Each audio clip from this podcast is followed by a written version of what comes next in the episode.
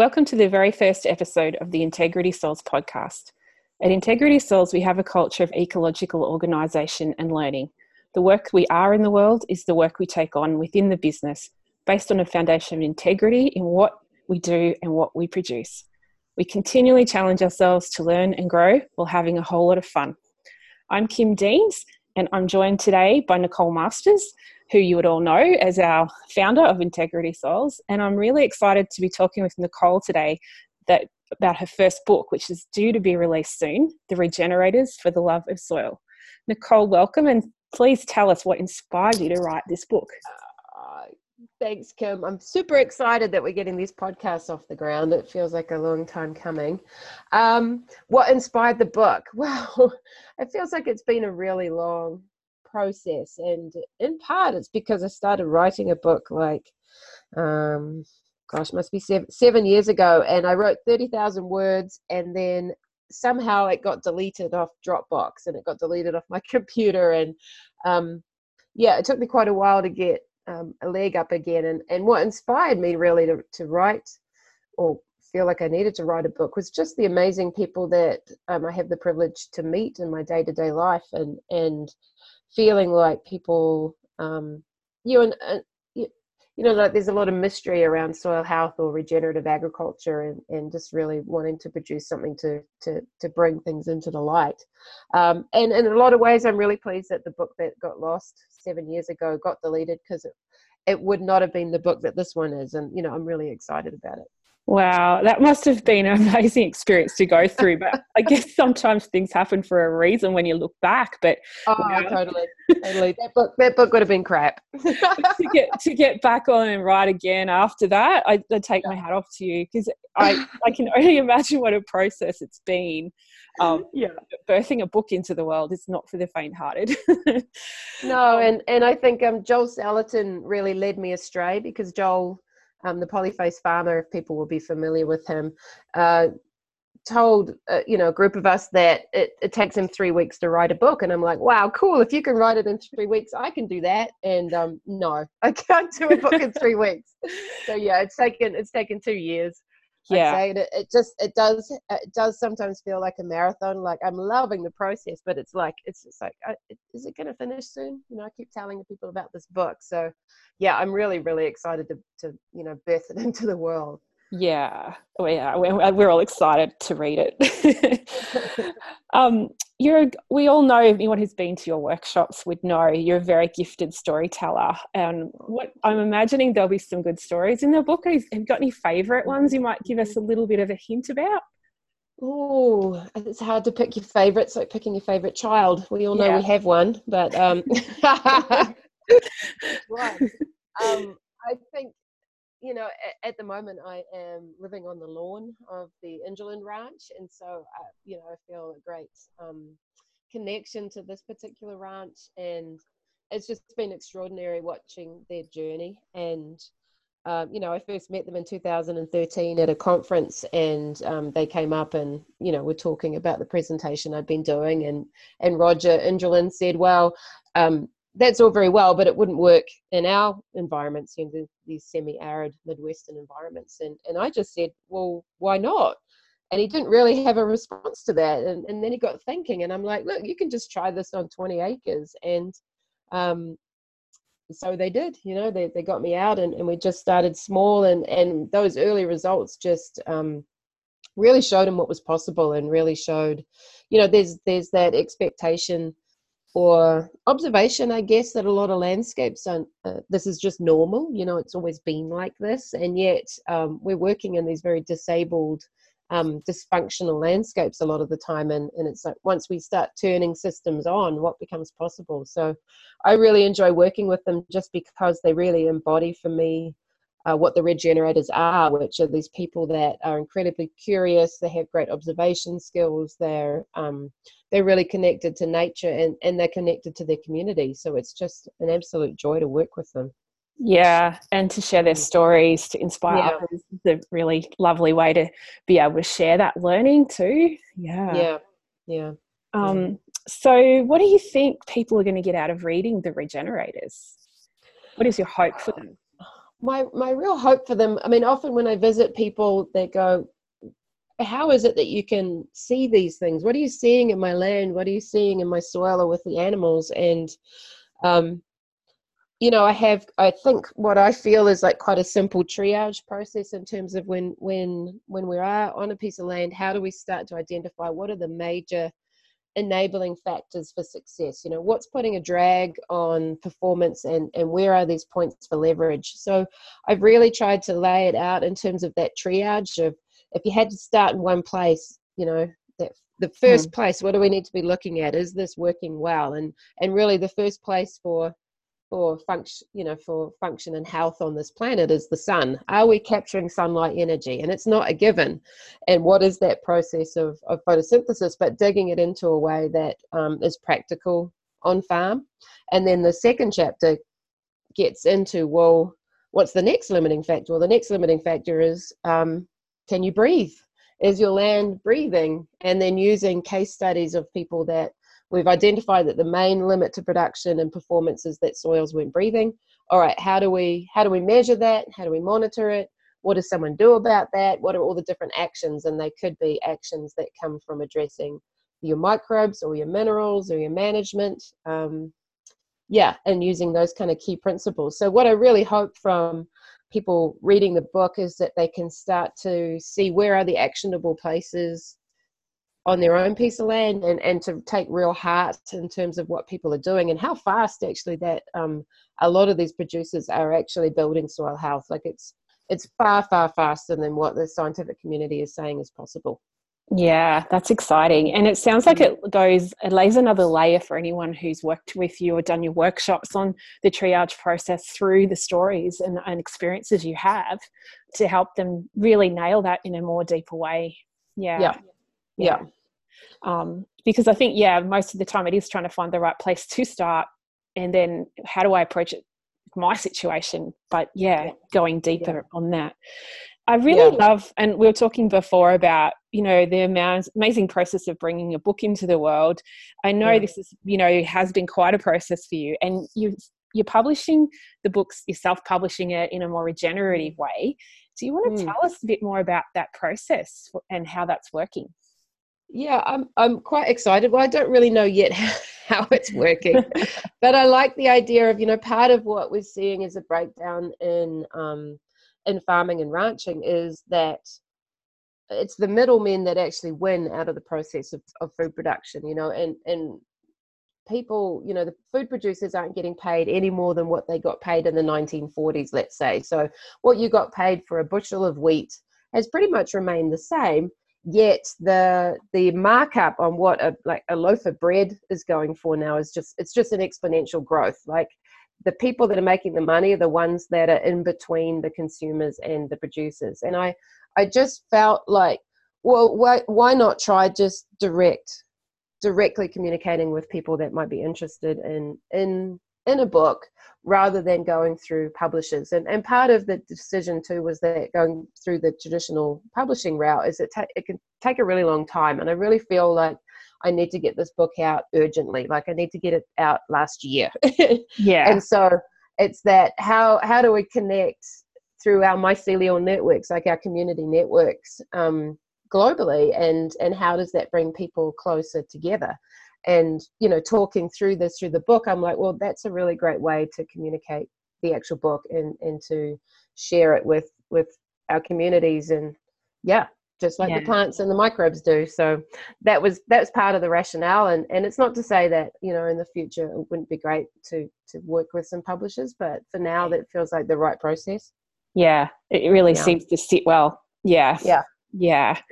And I guess that whole process of publishing and writing a book, what other mm. things have you learned about um, the whole process and yourself, you know, and I guess the whole sharing the message and the ways we can do that in the world are amazing these mm. days. But, you know, are there any other things you want to share about that whole process and what you've learned? Well, I just, I mean, I really do think we're living in an incredibly connected world, and, and that's really exciting. But through the research of, you know, like writing a book, especially a book like this, where there is actually, a, you know, I'm, I'm, I'm loath to make claims that there isn't some scientific backing to. So I've had to really dig into the research and know that what we're communicating about, there is actually literature for what we're doing. And um, and I, I guess it comes back to that, how we're connecting to people is is is how microbiology is connecting to plants, is connecting to insects, is connecting to animals. There's so much that we're starting to learn about how interconnected we are, and it's not this kind of, you know, this fluffy woo-woo stuff that it's always, you know, in the past been communicated about. Is now this is where the quantum physics and the quantum understandings is, is that we are all interconnected. And so um, what a beautiful process to kind of take the, the book through, through that. And, and it's just really deepened my appreciation for um, the, yeah, just the interconnectedness of cells and, and, you know, bacteria and fungi, and the amount of communication that's going on in the soil all the time. So let's say you walk into the field, the minute you put your, not even your foot into that field, the minute you even put your intention, and there is organisms that are sensing that you have arrived, and yeah. they have incredible sensory skills, and they're just sending that communication through that whole field. So that field knows that you're there. Those grasses know you're there. The fungi and the bacteria are, are, are signaling that, oh, look, there's a human. What yeah. are they up to now? Um, but yeah, so I, yeah, that's that's kind of been um, been the most fun I've been having with it. Yeah. yeah, and it is. I think that's the next level, you know, in where we're going with agriculture, isn't it? Re re-embracing some of the unseen forces that are working in the system, and really working yeah. with those. Yeah, yeah, it's exciting. Yeah, yeah. No, it's um, it is super exciting, and um. Yeah, and I, and I think the more that you delve into the research, the more that you read, yes. we understand so little. And I think I've got a line in the book that might say something like, we know one percent of one percent of one percent. You know, like we really are standing on the edge of a void and shining our torch or our flashlight into the darkness. And, and what we shine upon is what we focus on, and we study and we develop deeper knowledge about, but there's all this unseen. And that's really what is so exciting about this frontier of soil, is just how little we understand, and the new discoveries that are just happening continuously that really feed back into how do we produce um, soil systems with integrity and quality and nutrient density, you know, like how good can we get it? Yeah, yeah, exciting. Yeah. Um, It is. And I guess, you know, that whole culture of ecological organisation um, that you've based Integrity Soils upon as well is coming out in the book. And, mm. you know, those principles that you live and breathe, I, I imagine, you know, you'll be you'll portraying those in the book. Are there any stories there you'd like to share along those lines, Nicole? Or? Yeah. Well, I, and I think in part, I mean, one of the things we talk about is the five M's, you know, so yeah. what is, what is, where are the different angles that we can approach whatever those enabling factors are? What's putting a limit on the system? Is it your minerals, your microbes, your management, your organic matter, which is O M, which I know is cheating a little bit, but I'm going to use it again. yeah. And, um, and the fifth one is mindset. And that mindset really is one of the biggest um, keys to success, and one of the biggest Um, limitations on any operation is your mindset around success and failure, around breakthroughs, around trialing things, around even just having any kind of openness to trying stuff. And pretty much a really, really strong theme emerged through working with all of these, the people, the characters in this book. It was around that mindset of having this, um, and it is this ecological organizational learning. It is that thinking in systems. It is when you Uh, working on your land, how do we start to look at what may have been seen as a challenge or an obstacle in the past can actually be an opportunity? And yeah. that mindset really is what defines a, a, the regenerator, which is the title of the book. It's the it's these people that can actually um, transform what's possible just through through their thinking. And and what you find by doing that is, um, and everybody said this at the end of interviews, was how much less stress they have in life. Like they have, they, they feel fulfilled, they feel like they have purpose, they feel like they, they become um, a master in, in what they're doing. And it's that, um, you know, power back to, to producers, instead of what's been happening in the modern industrial kind of agriculture scene, which is that um, that a farmer or a rancher is powerless, and they don't get they don't get to have the say in what's happening in a lot of ways when that comes to how much money you might be making, or um, you know, just feeling like you're always pushing up against something.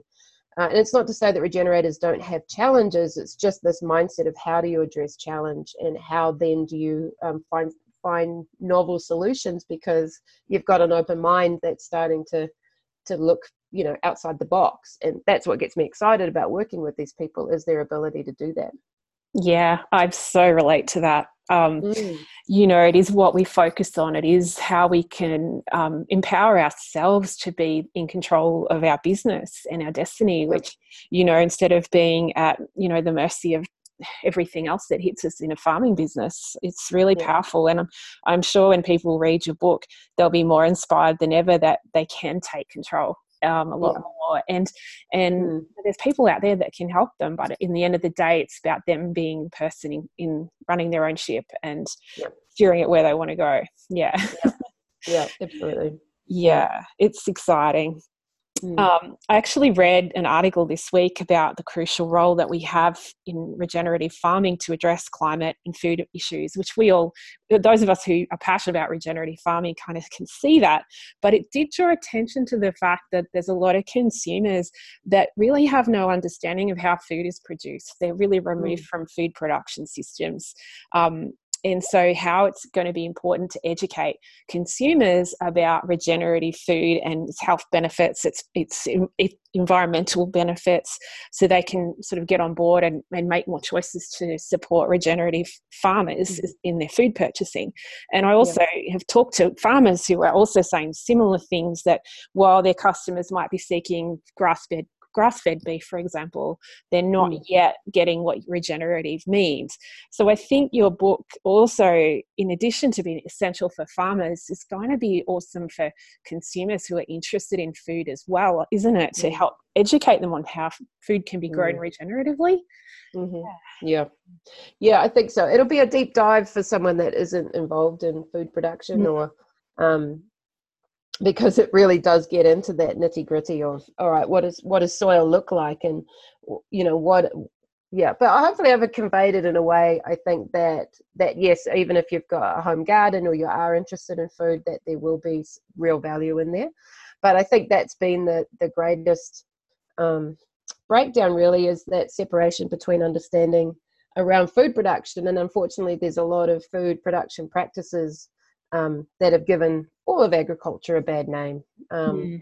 You know, the use of neonicotinoids, um, which are, you know, the seed dressings or the insecticides that have been um, taking out the bees, for instance. You know, there's, yeah, uh, or, or feedlots, you know, there's visual stuff that just kind of has turned, um, yeah, people's attention, you know, away from what is also possible. What is, you know, what can we be doing for the environment and for biodiversity um, and producing top quality food.